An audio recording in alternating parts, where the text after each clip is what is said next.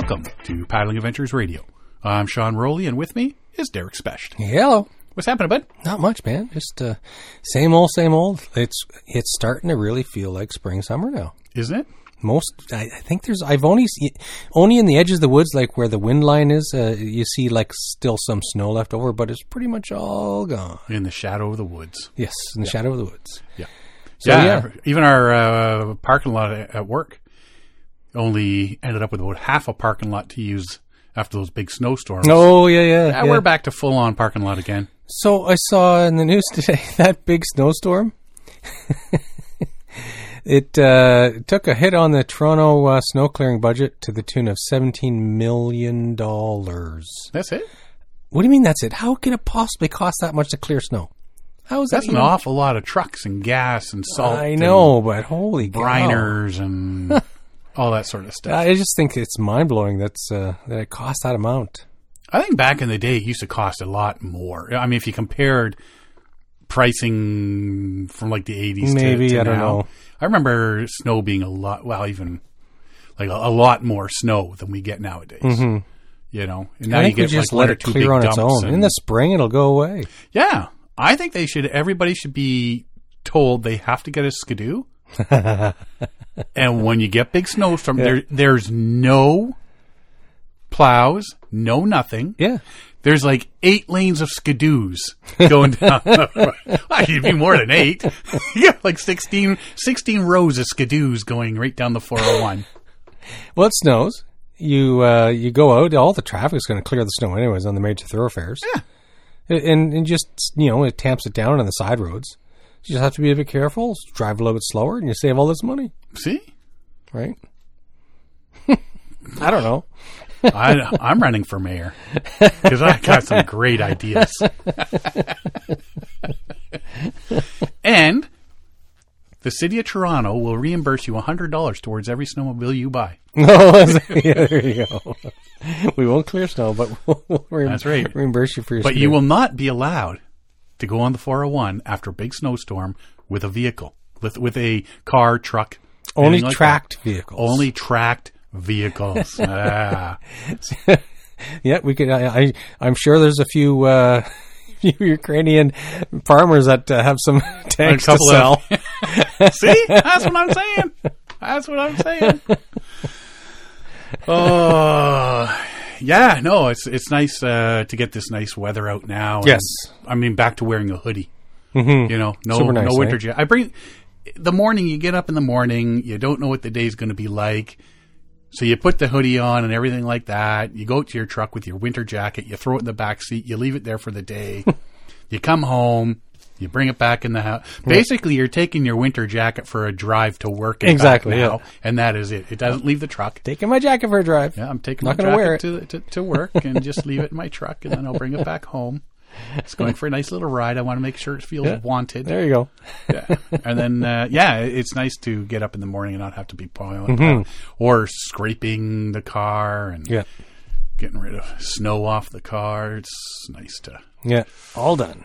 It's all behind us. Paddling weather's coming. Although you know? we're Although, supposed to get uh, a significant amount of freezing rain in the next 24 hours. oh, yeah, freezing rain I can deal with. I'm good with that. It's, it's rain.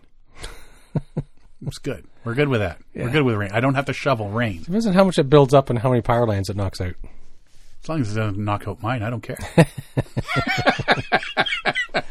it can knock out everyone in the in the province except mine, and I'm good. There you go.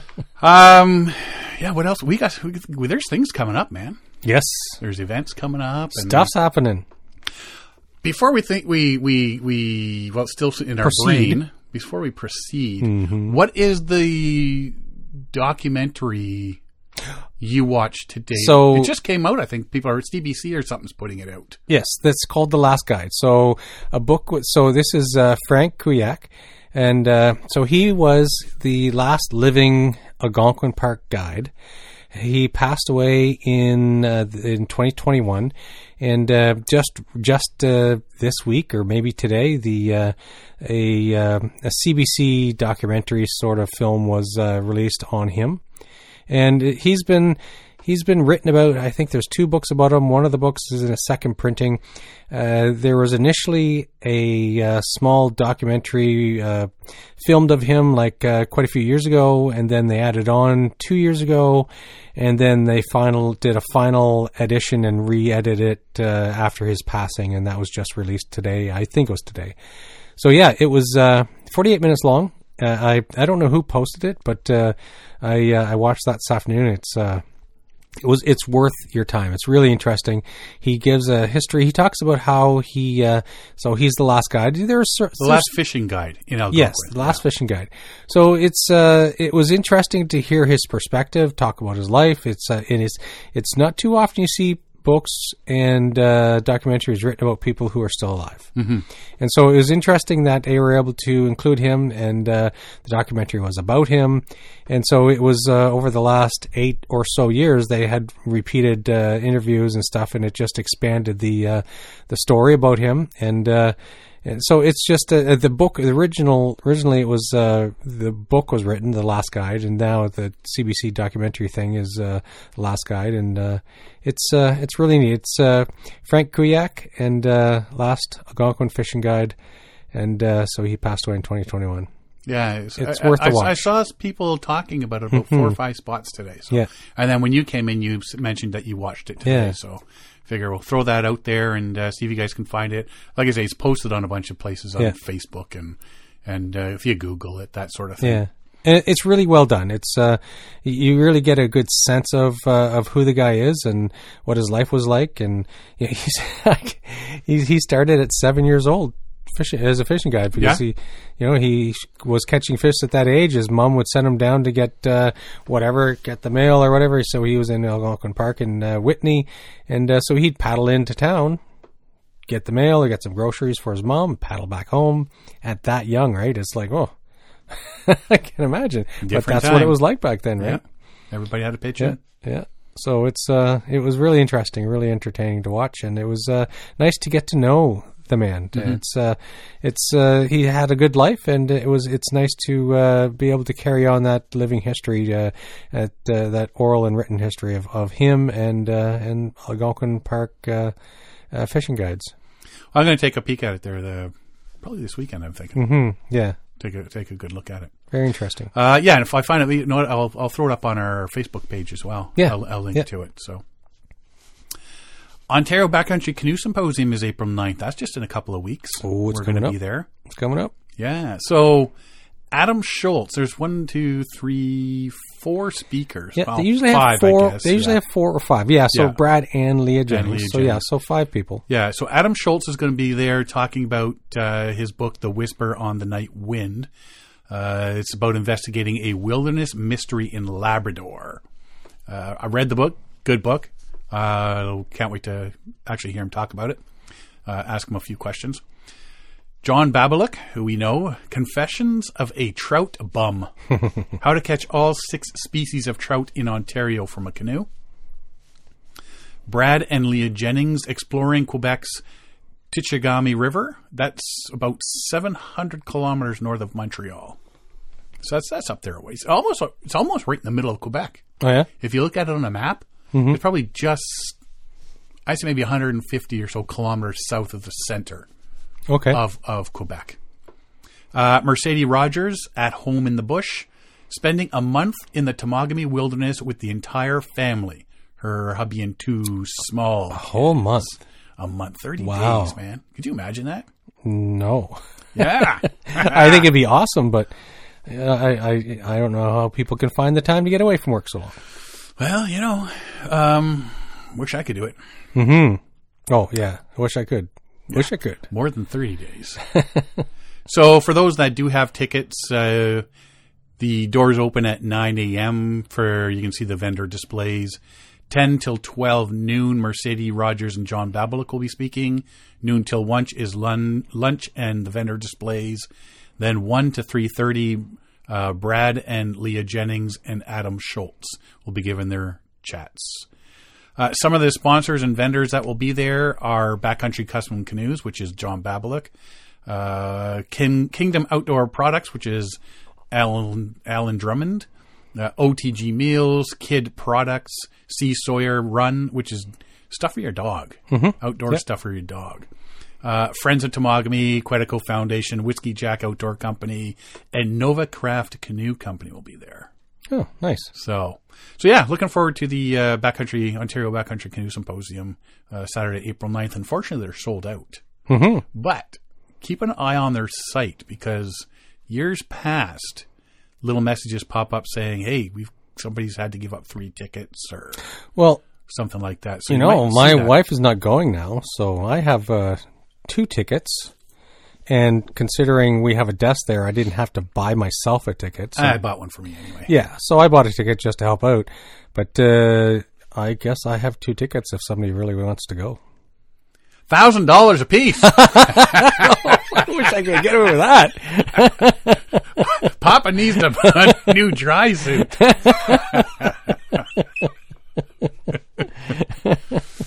uh, yeah. uh, speaking of dry suits, I went for a drive on the weekend. Saturday morning. Yes. I went for a drive, a drive that was two years in the making. Yeah, and if I wasn't, go- if I hadn't gone camping, I would have uh, gone up with you. Well, it's probably best that I didn't because I would have ended up with a dry suit as well. No, you wouldn't have. They're do- they're sold out. No, but I, you know, I if I brought you with me, and you walked home with a dry a dry suit, You'd be in trouble. yeah. so yeah, you wouldn't have been. You would have been hogtied in the back of my truck, so you didn't Yeah. buy something. so it's like, uh, so yeah, I went to Frontenac Outfitters Canoe and Kayak Center. Uh, took a drive up Saturday morning uh, to meet Zach and look at dry suits. Like I said, I've been looking at a dry suit for man, going on two years now, and I mean it's a pricey thing to buy. Mm-hmm. You're looking at for you know anywhere from like thousand bucks to two thousand bucks. Yeah. right. They are expensive. So obviously, the higher quality, the higher price point. Yeah. Uh, you have to be careful when if you find a uh, brand new uh, dry suit online or something, and it's like a the price seems too good to be true. It's probably too good to be true. Yeah. So y y there's a lot of Chinese knockoffs. You have to be careful who and where you buy them from. But uh, at Frontenac Outfitters, they have the actual genuine product, and so it's you know a good dry suit is worth the money. It saves your life. Yeah. So they're about a half hour north of Kingston, Ontario. Here, uh, it's near Frontenac Provincial Park. A lot of a lot of paddling up through there. Eh? It's a nice area. I've always wanted to go. I've one day I will get around to it.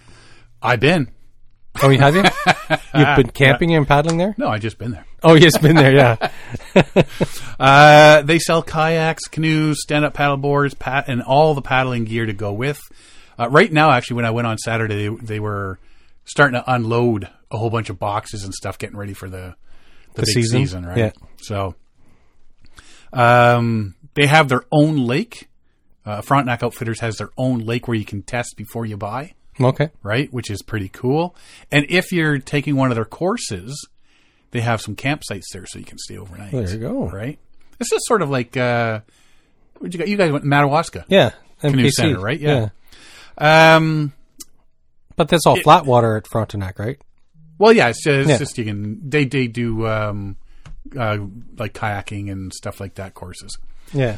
Uh, if you don't want to buy and you're say at going to prov- the Frontenac Provincial Park, they do rent paddlecraft, mm-hmm. so you can rent a canoe, kayak, stand up paddleboard, There you go. that sort of thing. They offer paddling courses if you're new to paddling or want to learn more skills and add to the ones you already have. Intro to sea kayaking, intro to canoeing, stand up paddleboarding lessons, uh, Paddle Canada Sea Kayaking Level 1, and stand up paddleboard yoga.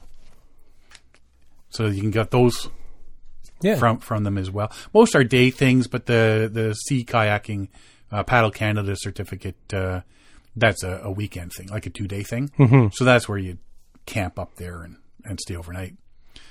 Zach and his staff have no problems answering any questions you have.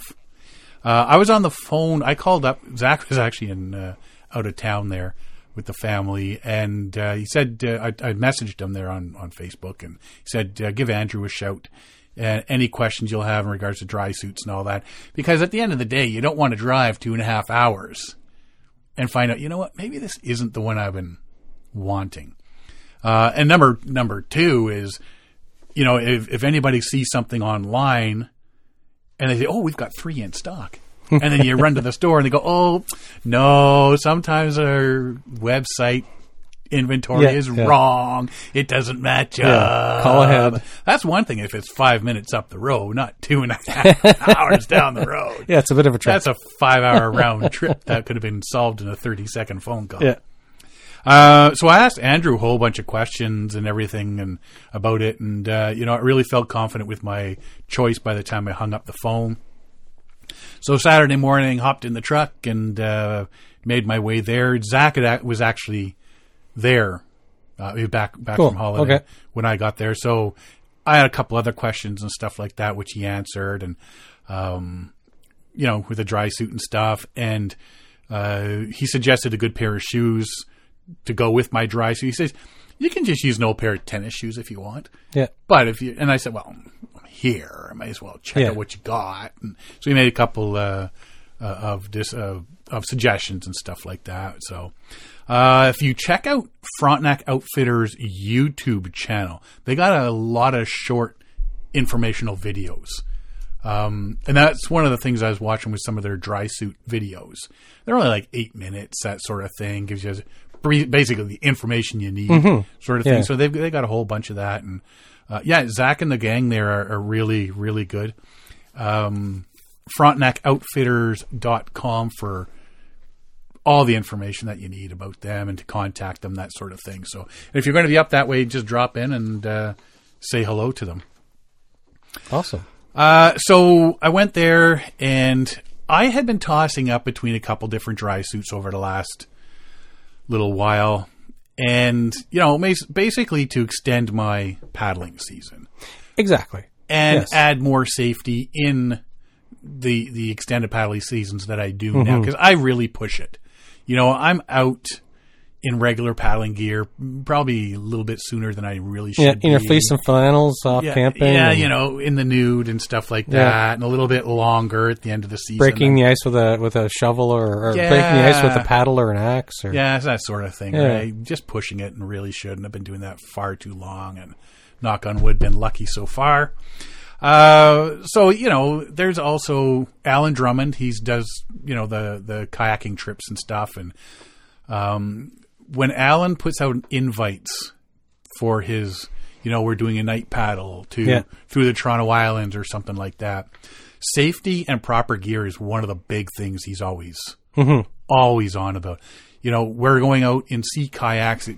If you're planning on showing up on a, um, you know, a, a home hardware sit on top, he won't sort let of- you go. You know, do us a favor, just stay home Yeah. right? That sort of st- stuff.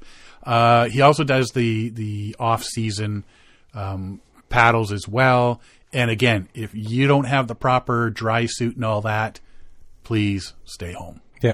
You know, and you know he doesn't want to be rude about stuff, but Well, it's life and death, right? it's life and death, and, And- he's the one that's going to be sort of on the hook for yeah. it, right? Exactly.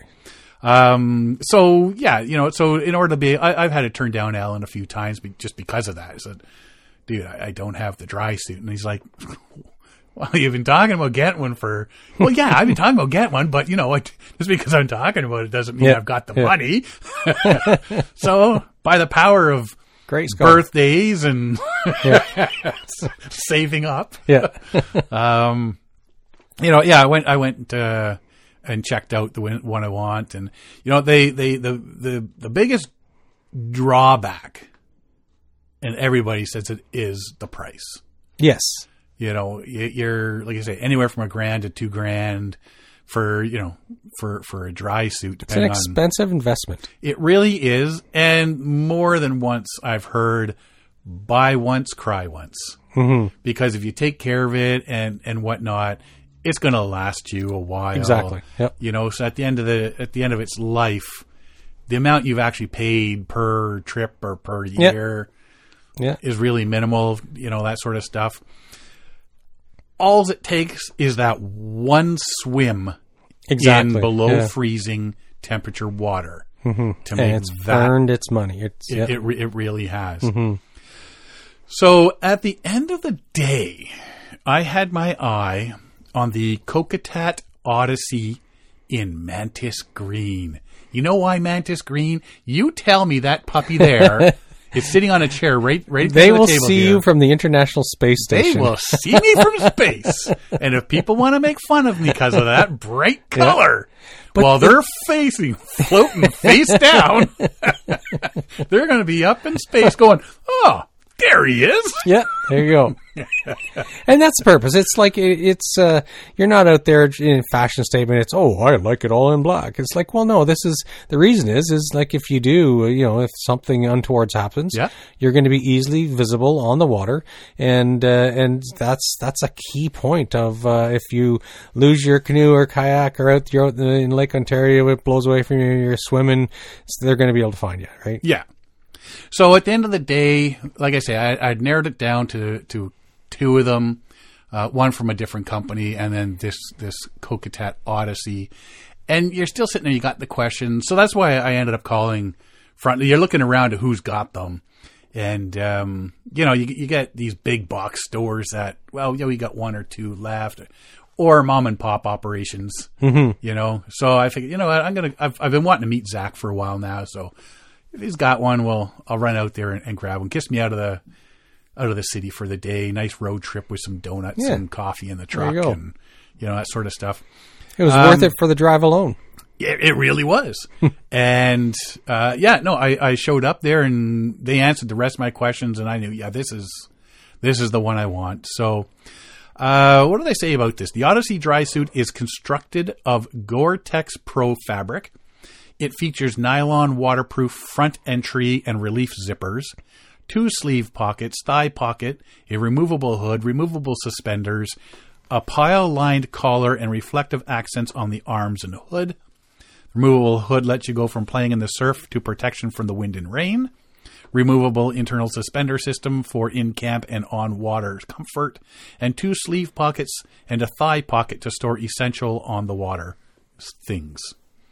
Uh, yeah, the the suspenders are great because you put them on, and then if you pull over for lunch, if you're kayaking or whatever, you Yeah. say, let's pull over for lunch. You get, if it's if it's a warmer day, you can take the top, you know, take the top part off, and just let it hang there, and you're not walking around trying to pull up the bottoms Yeah. constantly because you got the suspenders. I, I've seen people So where they they uh, use the arms as a belt, so they tie Yeah, uh, yeah. tie the arms at their waist to keep it from falling down. But you're always hitching it up, and or I, I don't know from personal experience, but I've seen other people doing it because I've never worn a dry suit.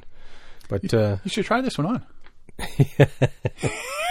Start the car. I'm going to pass gas in your dry suit. Well, I'll talk about that. uh, some technical specs.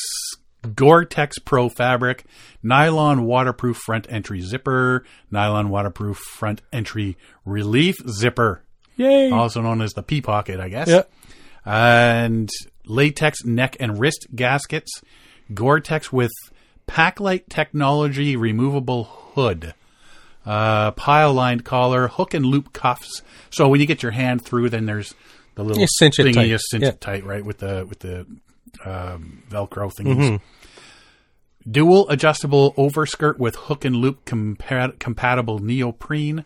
Removable suspenders, adjustable bungee draw cord at waist. Oh, I didn't think I realized that. Yeah. Uh, left and right sleeve pockets, right thigh pocket, reflective accents on arms and hood. Uh, I guess that's why they, they hit you with a light at night that's going to flash. Every suit 100% fill tested, guaranteed to be dry. So they actually fill test every single suit. Mm-hmm. So fill test, they fill it with water and look for leaks. I'm guessing. Or air, Yeah, or air. right? Because one of the things you do after you put it on is you crouch down into a tight ball and you put your fingers in the, Yeah. the neck gasket and pull it out to let the air to make farting noises. escape. Yeah. Get the farts out. And uh, I I didn't do that.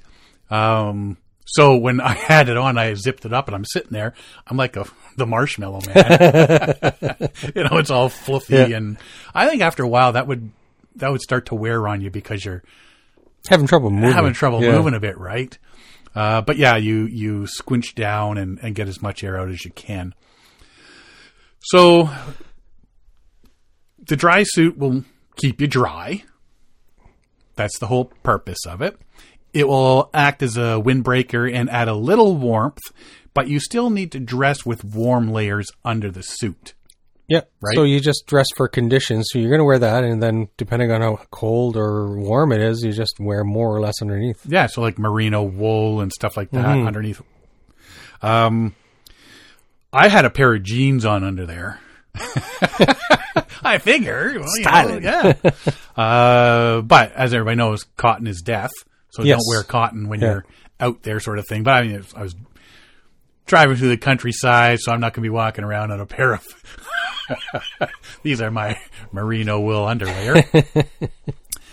and uh, you know what you wear depends on you. And this is like I said, I was, I was watching a couple other videos, and one of the guys makes the point: um, what you wear in your dry suit depends on you. How fast do you get cold, Derek? I get cold pretty quick, especially when I'm wet. How fast do you heat up when you start paddling? Pretty quick. right? Uh, the time of year you're going as well is into there. The water temperature, the type of water you're in. So there's lots of factors that you have to take into account on what you're going to wear under your dry suit. So if you're zipping down a lake constantly, you know, at a at a light, nice, leisurely pace, you might want to be putting on something a bit warmer because you're not building up the big sweat and all that Yes. sort of stuff, Yeah, right? yeah. But if you're going to be doing a big workout in some like white water and stuff like Yeah. that, where you're going to be building up that that that that heat, Yeah. you know, you're probably going to want something that's going to maybe start out cold and then warm up as you go. Exactly. Yeah. Yeah. A big thing is the wick away underneath because Mm-hmm. you don't want to be sitting in in the wet either. One guy says he doesn't put underwear on because it gives you a false sense of wetness. Really? Yeah. Because you start sweating and your underwear holds that Huh. wet. So it feels like you're you're soaked all the way Mm-hmm. through, but it's not. It's just your underwear is wet, Yeah. right? Um. So basically, the whole thing's like a giant onesie, for lack of a better term, right? Got it. Now- My jammies on.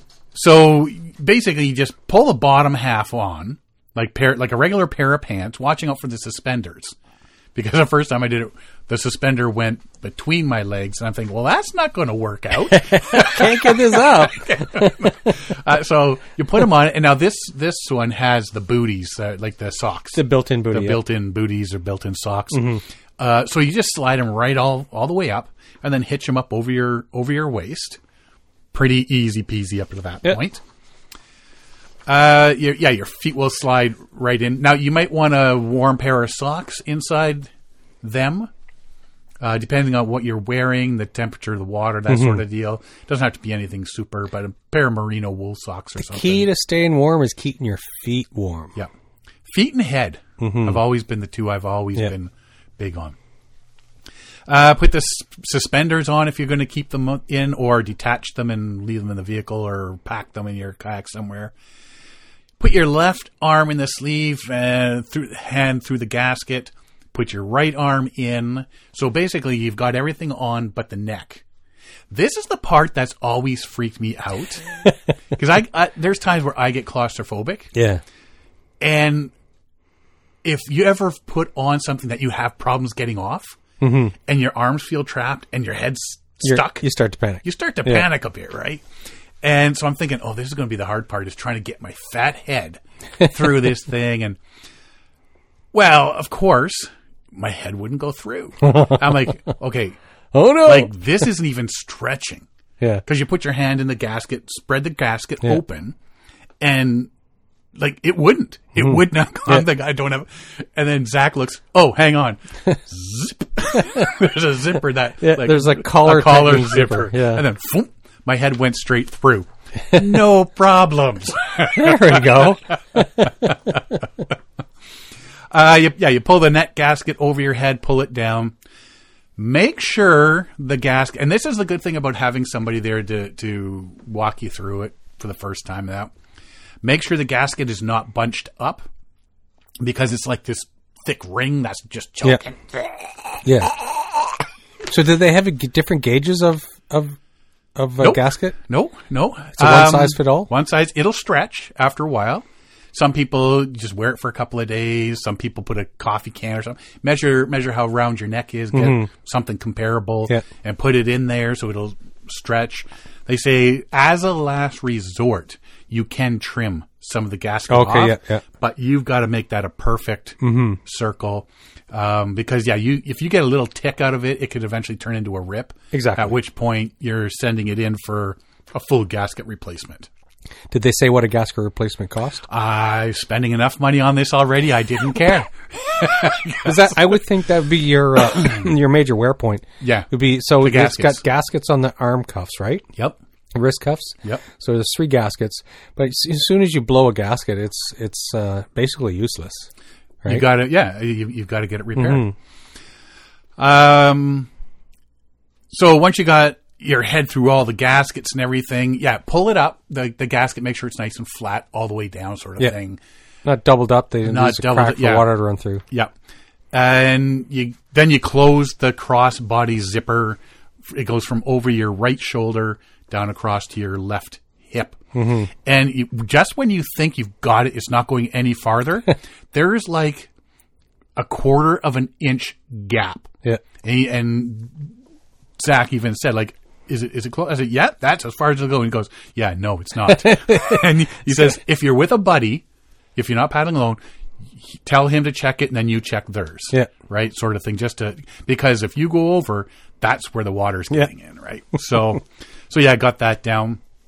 Uh, then there's the big cover that folds over top of the the zipper, mm-hmm. and you Velcro holds that in, and uh, then you, like I say, you crouch down, open up, pull open the the gasket at the neck, let burp, So you burp can burp, the air burp out, out the extra area. right out of the suit, uh, and then when you're done for the day, just do everything I just said, but in reverse, mm-hmm.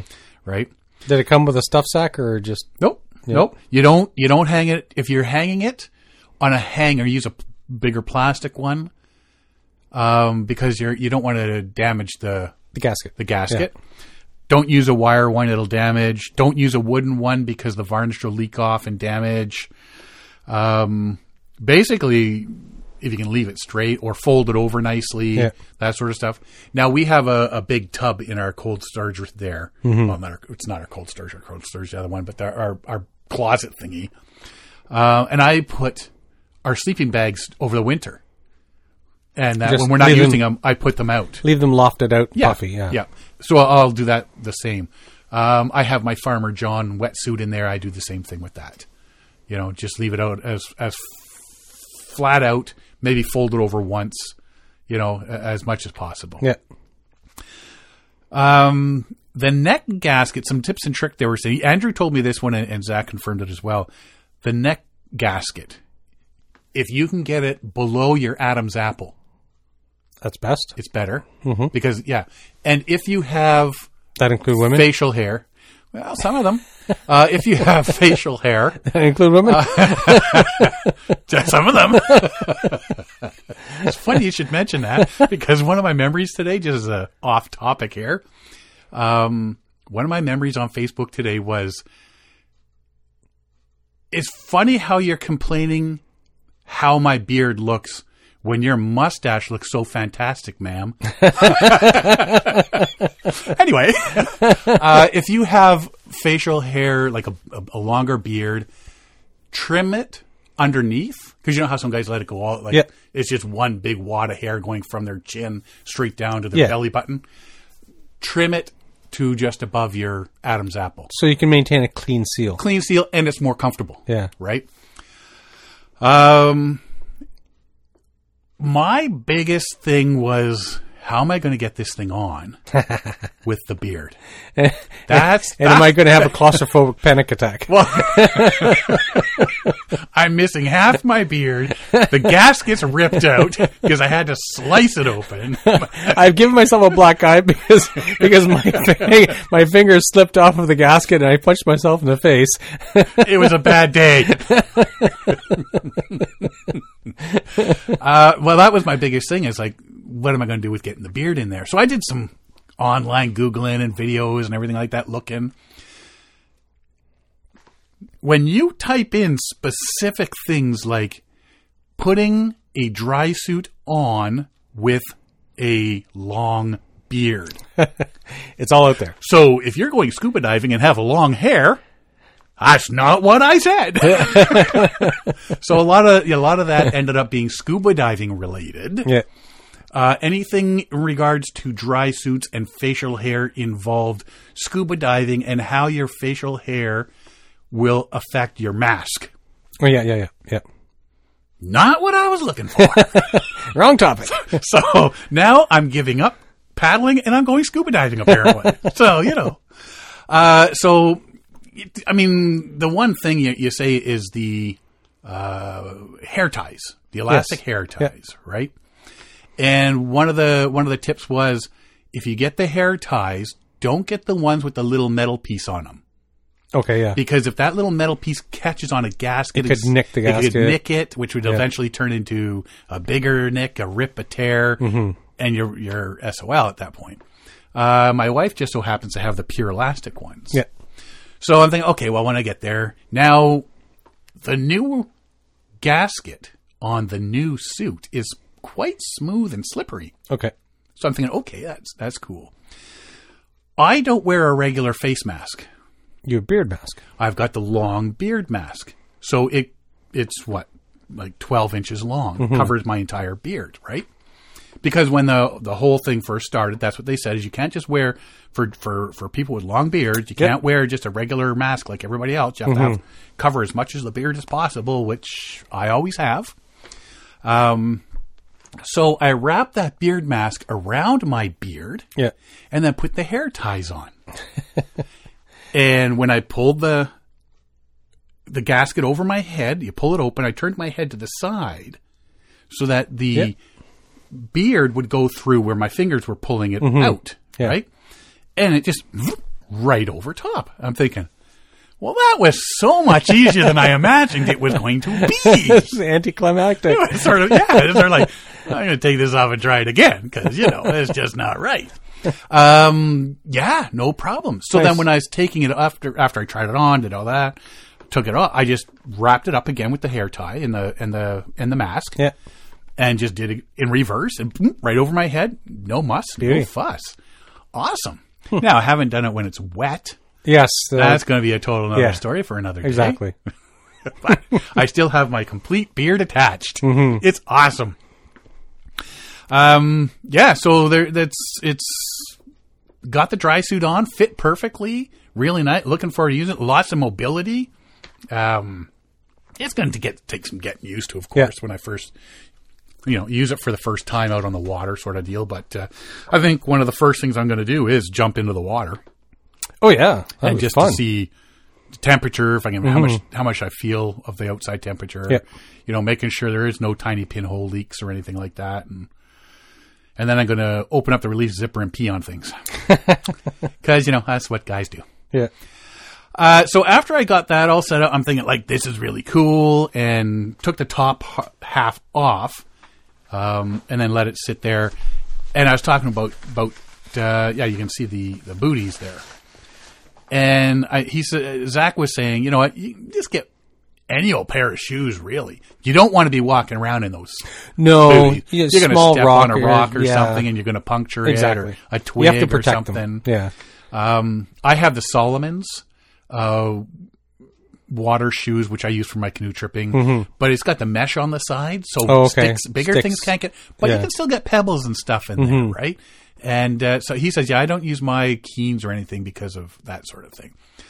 So I said, "Well, what do you use that you would suggest?" And he suggested the Astral Rassler 2.0s. Uh, the one thing they're they're of course they're not cheap, but when you're already two thousand dollars in on a Yeah. dry suit, Yeah. at that point you're well, what's my wife going to do now? Yeah, and I need to protect the dry suit. Well, and that that's that's a big thing is is you want to protect the bottom part, and uh, you don't want to be walking around and you know sort of thing. So he he got a pair of those for me and tried them on and uh, comfortable. You tried it on with the oh, with the dry suit. Yeah, yeah. I didn't take the dry suit off. I had I had it on and uh, put put those on.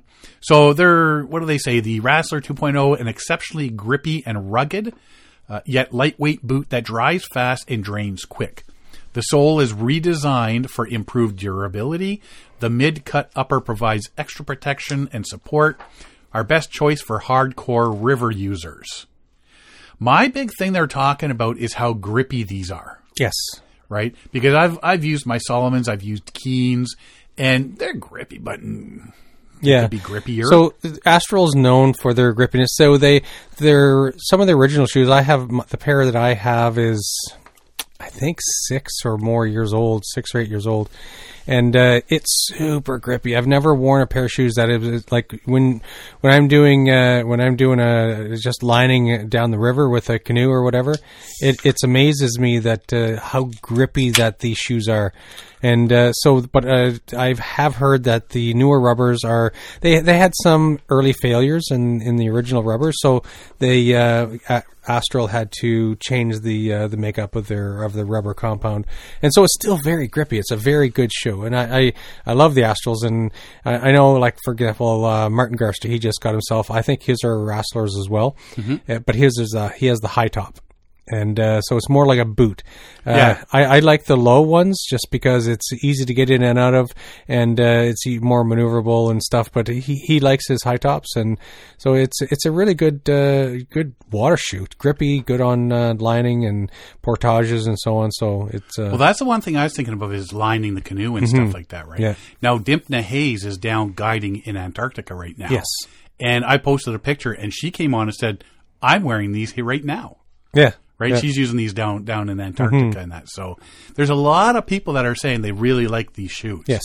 Uh, so I'm like, okay, well, apparently I got a good pair. Yes. Uh, I can't wait to use them now. Uh, what do they say? Technical de- details.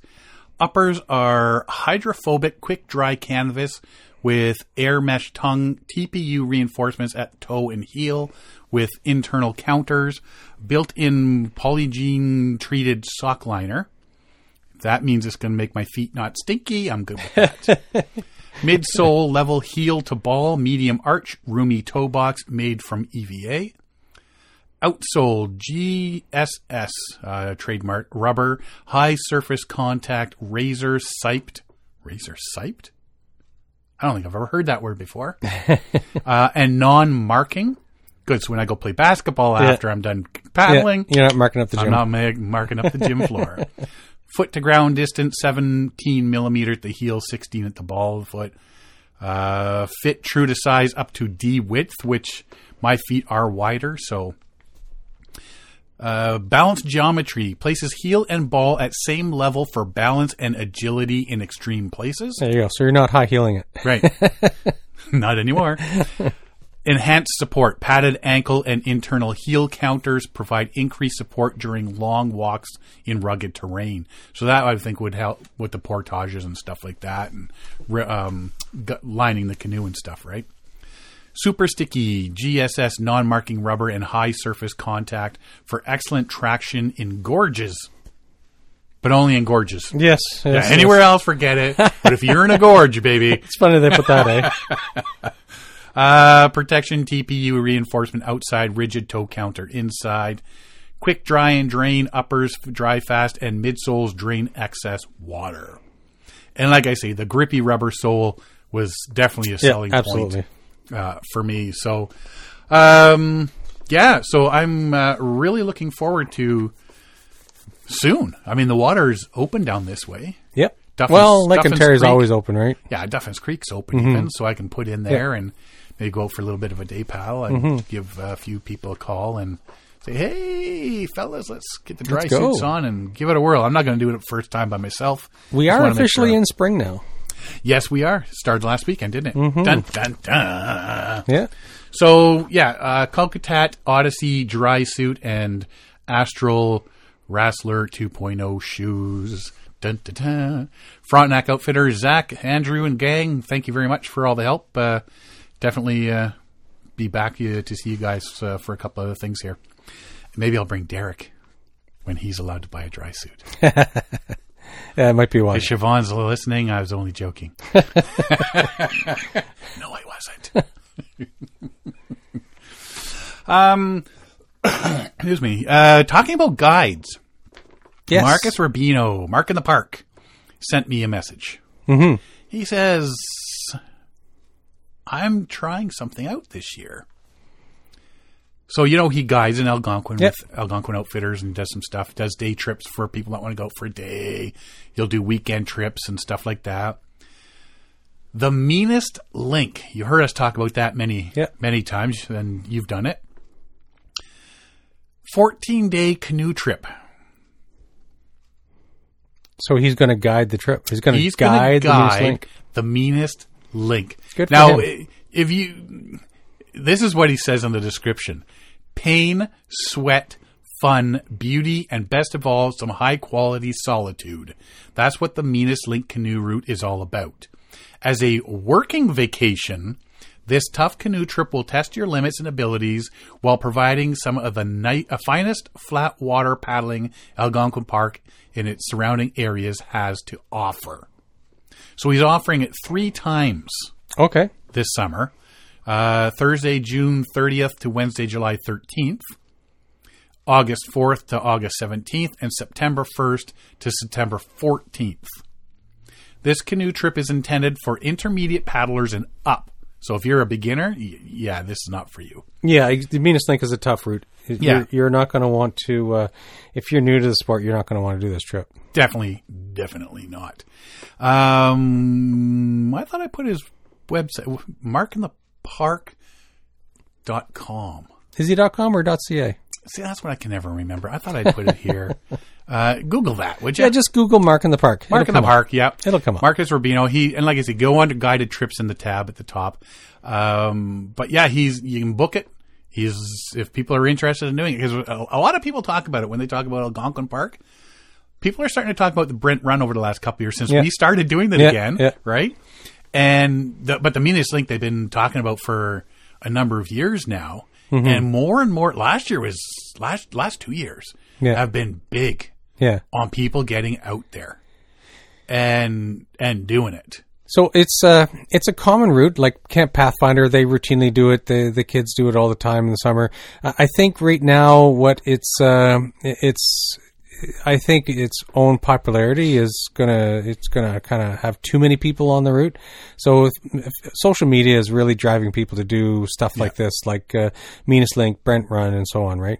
So it's uh, hopefully the, the, we don't get so many people doing it that it kind of ruins the uh, the idea of the of the uh, Link. But uh, Well, I'm hoping with this year, with things opening up, I think the big regular crowds that head down to Mexico and they're going to return like that, and they're going to start being snowbirds Yeah. again, and Yeah. I think things will quiet down a bit. move back Like to you normal. don't want you don't want to dissuade people from going to these no, no, yeah, yeah. destinations. but- Enjoy your outside, Enjoy enjoy, your your, camping, and but uh, a lot of people are doing it for the first time because there's nothing else for them to do. Yeah.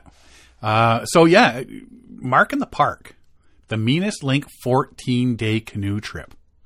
Go to his site and uh, check it out. And if you're interested, send Mark a message. There's all the information on how to book your spot and everything is on there. I can't believe I can never remember if it's .com or .ca. but it's Mark in the Park. Uh, check him out. Um,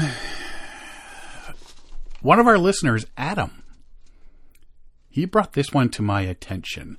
The Mattawa River Canoe Race is on again this year. Okay. Grab your paddle in 2022, July 23rd. It's only 64 kilometers. Eh, that's not bad. Race with the pros or join recreational paddlers as they paddle and portage their canoes. Yeah, see, this isn't just a regular paddle down a river sort of thing, right? No. They portage their canoes, kayaks, and stand up paddle boards 64 kilometers from Trout Lake, North Bay, to the Mattawa Island Conservation Area. The scenery is spectacular, the portages are challenging, the pride of accomplishment earns you bragging rights for following in the historic wake of voyageurs who followed the path of the Huron and Ojibwe as they traveled this heritage river.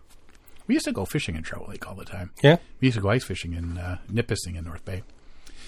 A 13 kilometer family and youth race launches from Samuel de Champlain Provincial Park, joining the finishing line at Mattawa Island. Only one portage in that one. To give beginners and up and coming paddlers a taste of the river and the race. Which is cool. It's, you know, a, a small part of the race for, you know, kids and that that want to try it. The family ones are one adult, one kid, Okay. right? Yeah. Uh, race uh, registration da- deadline is July eighth, so you got a couple months for Two that. weeks prior to the execution of the race is, the, is when the closing of the Mm-hmm. registration ends.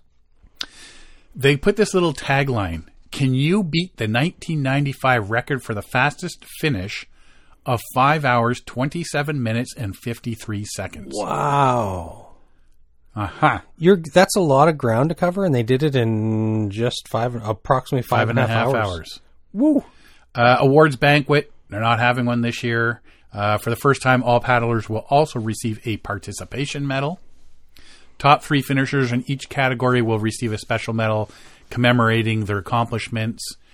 A unique NBMCA Mattawa River Canoe Race trophy is awarded to the team with the best overall time. Paddlers who have participated in the race for 5, 10, or 15 years enter the 5 and Dime Club Oh, and receive commemorative pins. Would you believe there's paddlers who have raced 30 plus years? The most senior paddler, 78. that's crazy. I was talking to a guy at work who's late 50s. And he said, "Oh, I'm I'm past doing all that. I'm getting too old for that." I'm just looking at him thinking, "Funny, I've been having conversations with Derek about that lately." All proceeds from the race and sponsorship support the North Bay Mattawa Conservation Authority's stewardship and outreach programs. So the 64 kilometer historic Voyageur route race categories recreational, pro marathon, which is, I bet you, where that five and a half hour Yeah. thing came from, right?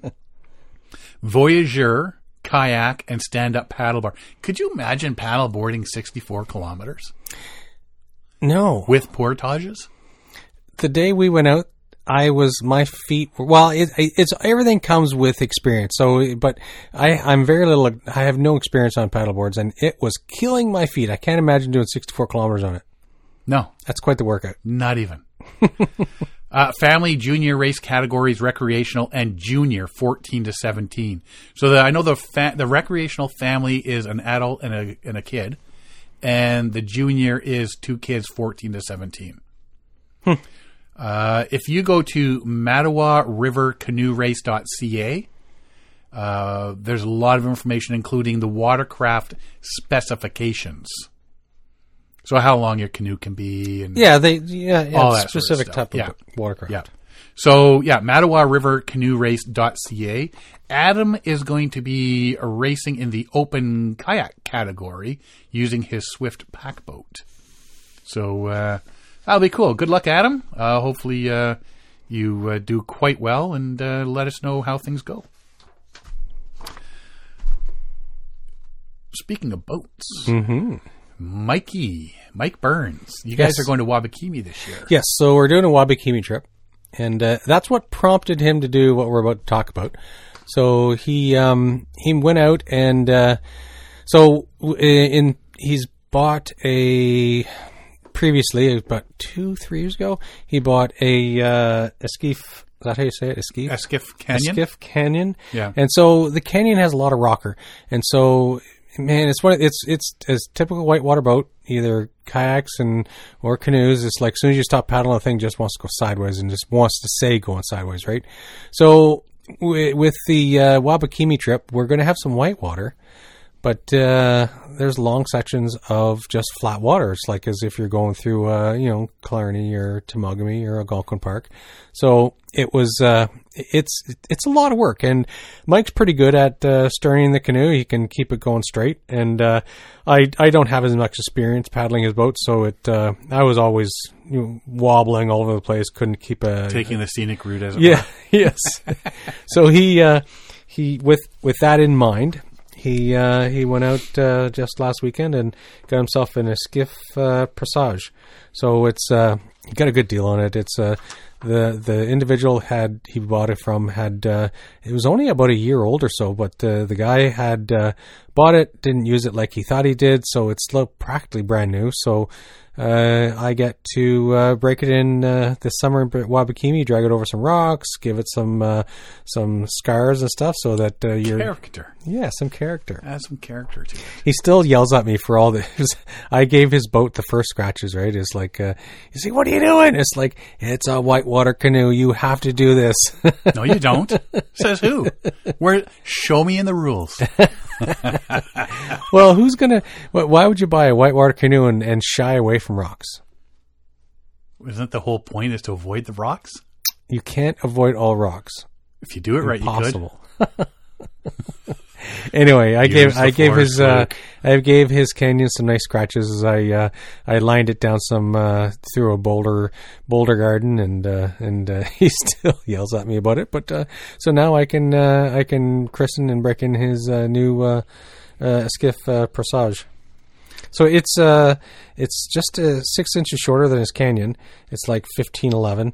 Uh, it it has less capacity, so Sony has a seven hundred pound capacity. But it's it's you know seven hundred pounds. That's a lot. That is a lot. So for for this trip, we're obviously it's uh, the Wabakimi trip is a longer trip. So we're right now we're brainstorming what we should be bringing. About you know mostly we're gonna do all freeze dried and stuff like that. So and I have to I'm gonna start. I have to do the Google thing and have to ask people who do longer trips because freeze dried food can get quite boring, and, and that's one of the fun things, exciting things about trips is uh, when you get to cook a decent meal, right? So I imagine we'll be fishing, so we'll have uh, have opportunity to have some fresh fish, some shore lunches and stuff. But uh, I have to figure out kind of how to keep food fun for a longer trip like this, right? You need to take a slow walk through the grocery store A slow walk through the grocery store. Because you look at the rices. Oh, you look yeah, at yeah, the, yeah, the sauces. Yes. that are powders. You just add water, like Yeah, the gravies exactly. and Yes. and cheese Yeah. sauces. And that's what I've gotten into doing. Yeah, so Right. we're I'm going to do some of that. So we're both uh, we're both going to come up with a plan. So unfortunately for him, he uh, he never enters grocery stores. So so one, one, there's one trip we uh, I had to pick up some last minute stuff. So I needed some fresh bread and some fresh other things. So on the way up north, we stopped at a grocery store, and uh, I hopped out. I kind of looked back. I stuck my head back in. It's like, um, are you coming in? He says, nope, I don't go into grocery stores. It's like, okay, then I'll be back out shortly. Really? he doesn't go into them. Why? It's just not his thing. He has no idea how to. I don't think he could navigate around a grocery store. I'm not sure. Maybe he goes in once, and his wife is going to make him go more. Maybe. yeah, Lori Just- does. just Lori does all the groceries. I like the little uh, note he put put though about packing lighter. Yes. Need to pack lighter for sure. No kitchen sink, Derek. well, what did I bring on our fall trip? Apparently, a kitchen sink. Well, no, I uh, I brought uh, I brought a shrimp ring. I brought uh, Oh, oh, shrimp a ring, and charcuterie board. charcuterie board. oh uh, man, yeah, so uh, um, what was my uh, asparagus wrapped in? It was uh, prosciutto wrapped asparagus, and yeah, yeah. oh, there we- was no need was for good, that. there was some good eating that weekend. There was no need for that. that was a special treat. And the only reason I did it was because it's a larger group. It's in the fall, so it's cold, so nothing's going to spoil. So it's like, hey, I'm going to carry some. There's no, there was one portage that we had to do, and we're going to stay parked on one campsite. So it's like, I'm bringing some extra weight.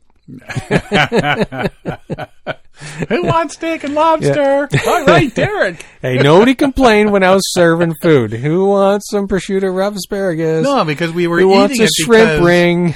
we, we had to eat it because no one wanted to haul it out. For the record, I did not eat asparagus.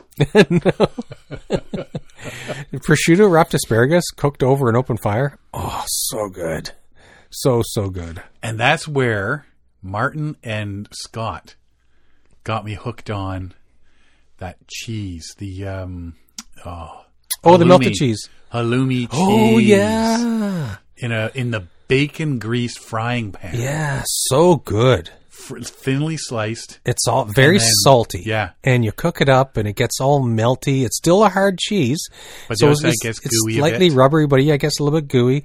And it's so good. And if yeah. you do it in bacon, like a little bit of bacon grease, yeah. it takes that bacon flavor with the salt and the Mm-hmm. cheese and Smoky, smoky cheese. Yeah, I forgot about that. I got to remember to get some of that. I got some in the fridge upstairs. I'll be back in a minute. I got hungry. I'm definitely bringing that on the trip. Yeah. I'm going to bring some halloumi cheese. Definitely do it. Do it. Yeah.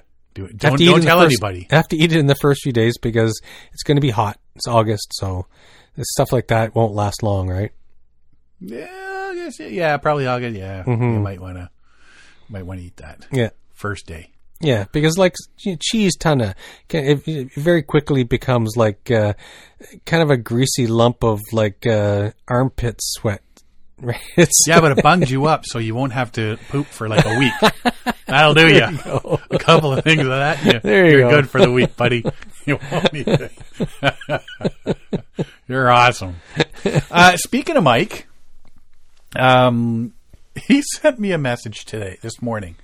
Came across this. You might want to talk about it because I found it funny. Personally, after reading the article, I would have been a tad annoyed. yes, me too. So Peche Island, just off of Windsor, between um, Detroit and Windsor. It's a little island. It's on the Canadian side of the border. Now Just we off Windsor. we did the Google map and we did the measurement, Yes, and it's only about 400 meters, less, just less than just less than 400 Yeah. meters from Windsor to the edge of the island. Yeah. What is that like in feet? Um, times by three. feet? Yeah, it's like, uh, like it-? Yeah, it's like uh, well, 1,200. 1,200 feet times three, right? Is it- three point something? It's it it depends on uh, if you're talking a like a standard, uh, you know, like a yard or a meter or A like- regular foot. yeah, but no, 12 it's, it's not foot. perfectly three feet, right? It's it's a a Anyway, fr- 300 meters. Yeah, 400 meters. Yeah. We'll call it 400 meters. yeah, 400 meters. So, a Windsor woman went out for an afternoon paddle in her kayak, and she was rescued from Peche Island by the U.S. Coast Guard in cooperation with their Canadian counterpart. What is up for debate is whether or not she needed to be rescued. exactly. So everybody's thinking, well, did she press a button? Did she? Did, what she do? Did she call and say, "Help me, help me! I've uh, 400 meters. I can throw a rock to the far shore, but I can't paddle back." Yeah, She's an experienced kayaker. She's paddled the Great Lakes, the length of the St. Lawrence River, and many lakes up north, Canada. She paddled to her favorite spot on Peche Island to enjoy lunch and the sun while trying to have an afternoon of peace and quiet. On the way to the island, there was no ice on the water, but once she arrived, things changed. All of a sudden, there was a little round circles of ice. Um, and I, she says, I did maybe two or three strokes into the round circles. Couldn't see any of them until I was on top of them. But she said she knows ice can be dangerous. People can be pulled under. But she was able to get to the island, felt safe, the whole meal deal yeah. took off her wetsuit and uh, took out her lunch, and she noticed the U.S. Coast Guard helicopter was flying overhead. I said, Oh, they must be training because they come up and down that waterway quite frequently. I thought they were in some kind of training until I saw some guy, because they were hovering, and some guy ended up coming down and he started walking towards me, and I'm like, Oh, something's wrong.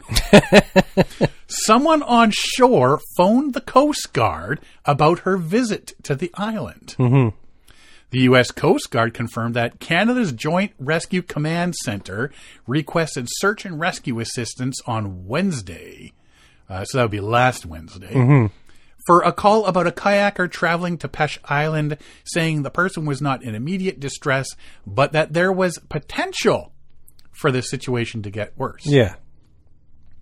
U.S. Coast Guard did airlift her to from the island, leaving her kayak behind and dropping her off at Windsor Airport. so her car's at the shore, her Yeah. boat's on the island, and she's way over at the airport.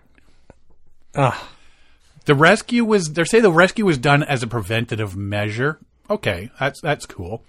Despite her safety gear gear and precautions as an experienced kayaker, she said she's grateful to the Coast Guard on both sides of the border and the person who phoned it in, which you have to be. yeah, have to be. Yeah. She said those who spoke with her understood her plans. They were satisfied knowing her husband on shore knew where she was and when she was expected back. So she did her whole paddling plan, right? Yep. After a bit of back and forth with the Canadian Coast Guard, I recognized that it was the best for them to let me, uh, let them do the airlift. First off, and this is just me, Yeah. I looked at him and went, um, no, I'm not leaving my boat I here. did not call for rescue. I am not in an emergency situation. I know what I'm doing. I have a dry suit. I have my watercraft. I'm good to go. I can see shore 400 meters there. It's going to take me five minutes to get there. If you want to hover above me and watch me Yeah. go, I'll pack up right now and go as a preventative thing. I can whack a baseball that far. I'm just like, what? What? Because I had to get on and think, well, how far out is this island? Yeah. It's right there. It's right there. it's like, yeah, oh yeah, I would have been, I would have been arguing. You could yell back and forth from shore to somebody on the island saying, "No, I'm not going. I can look. I can see where my car's parked." And I mean, you can you can see their their point. You know, hey, stuff could be coming in. Yeah. Uh, I don't. That's an awful lot of money to be spending to. I know. And now she's got to somehow get from the airport Port to where her car is, Find another watercraft. then find another watercraft. go to get her kayak. and it's it's got to be one that's powered because she can't just paddle back. She have to drag. Yeah. And then she's going to have to, or later in the week when things thaw out. Yeah. And now that we're supposed to be getting freezing rain this weekend. Uh-huh. Um, yeah, that's a whole rigmarole now she's got to deal with. And and one of the thoughts, and I'm sure she's, I am sure she is thinking the same thing. It's like, well, it's in the news. Everybody's talking about it. These podcasters are talking about it. Somebody knows about my kayak, and they're going to go and steal my boat. Well, and that's what she even said in the article is like, I just hope somebody doesn't go and steal it. Mm-hmm. That would have been my first thing. It's like, no, Yeah. no, no. Shore's right there. I'm getting dressed. I'm paddling back. Yeah. You can watch me. Yeah. I'm not. Now, if you want to look at the bright side, she got a free helicopter right Yeah. of the deal. Not too often you get that. That's the bright side of it. Free helicopter right? Fly slow. Making this count. But she got lifted up in a basket and, there you go. and everything. I'm just like, oh, yeah, no. I I would have been so annoyed. Like you Yeah. said, you can see the. you appreciate it. They're doing their job. Yeah. Somebody did call. Yeah. And so, thing is that she didn't call. It's like somebody on shore thought that they knew best. And so, but she wasn't waving her arms. She did, wasn't, you know, she didn't start a emergency fire. She was just lounging and probably having a sandwich. Just, you know, sitting on, sitting on the beach and having a sandwich, having a drink of water. And it's like, why is there a helicopter above my head? What's, huh, going, what's on? going on? Somebody's in trouble. What are Ooh, these guys want? me. Maybe they're delivering me another sandwich. Yeah, you can definitely uh, see both sides of this story. You can but- see both sides. Like you, you can't fault the Co- the American and Canadian Coast Guard. They're doing their job. Yep. Somebody did call, and uh, I don't know. It's uh, but from the woman's perspective, it was uh, she wasn't in an emergency situation. She again, she appreciates their support, the fact that they did come together, but uh, she wasn't. She wasn't. Uh, it wasn't an emergency condition for her. Yeah, I, I, I think they should have just. Now, mind you, we're we're doing this from our opinions. we are from armchair article. quarterbacking. Yeah. We are armchair quarterbacking. I, I, I, I, my thing would have been, you know what? I'm putting my suit on. I'm getting my kayak. I'm paddling Yeah. right to there. If you want to watch me go, I'm not going to waste all your time, Yeah. money, and all my time just to have you pick me up, fly me somewhere, Yeah. drop me, then try to them all the way back. If you want to sit there for five minutes and watch me paddle across, You want me to go with you? You're going to have to hit me over the head with Yeah. a rock and put me in the basket. gotta catch me first, suckers! Start the car. I'm out of here. Oh, jeez. Thanks for that one, Mikey. That's the first thing he sends me. I thought this was funny. Yeah. I just sent him back. I'd be pissed. Uh, the other thing I'm talking about this week, these beers. Mm-hmm. I never buy cans of beer. Yeah. If I do buy cans of beer, they're craft beer, What's our tall boys? which are what 500 mils. Yeah, something like that. I bought a 475? I bought a case of big name brand beers. Yeah. 355 mils. I'm like, a Coke can. this is this is like a baby beer. this is a little baby beer. It disappears in my What's hand. this? Is this for like like new drinkers? Yeah. I yeah, expect I, grandma to be chugging one of these. I don't know when the last time I had a small can of beer before. This thing, like the whole, I could hide. I could like palm this, Yeah. and no one would know I've got it in my hand. I have tiny hands. and you can still see it these can't. I can see- yeah, because I put this against a Guinness can, and this is like, it's a difference. These are three fifty five compared to a five hundred we're usually drinking. So yeah, there's 500s, but normally they're uh, 472 or 476 or, or on average. Not three fifty five. No. You know, they say when you grow up, that's why things look small, like wagon wheels and Twinkies. And, oh, they don't look smaller because your hands have gotten bigger. No, these have gotten smaller. My, I remember the kitchen counter at my parents' house being much higher. yeah, yeah, that's not not these.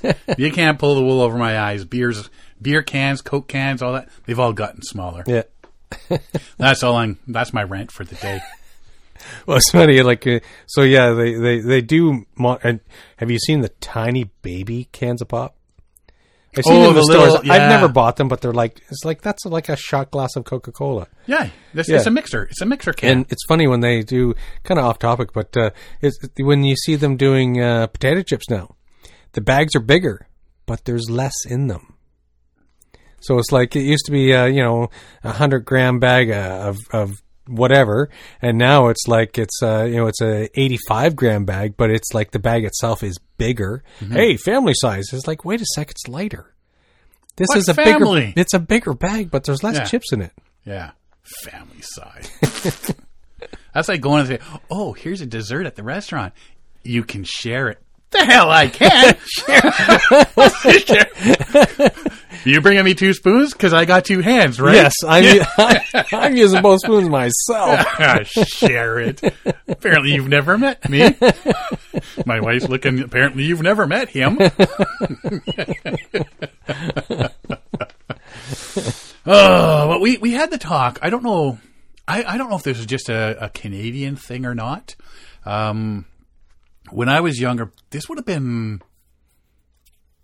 end of the seventies into the eighties. I'm thinking. Yeah, beginning of the 80s into the 70s, I'm thinking. The Hostess potato chips used to be like in a foil bag. Okay. Do you remember those? Mm-hmm. And you'd open up the bag and you had the chance to win a pop, Okay. right? A soda. On the inside, there would be a coupon printed on the inside Printed of the on the bag. inside of the bag. Congratulations, you won a Coke or a Pepsi or, Yeah. or whatever. So you eat your chips, you cut that out and you take it into the store and you get a free pop Yeah. right? So you take your Coke, and they're running a the uh, a contest in conjunction with Hostess. Yeah.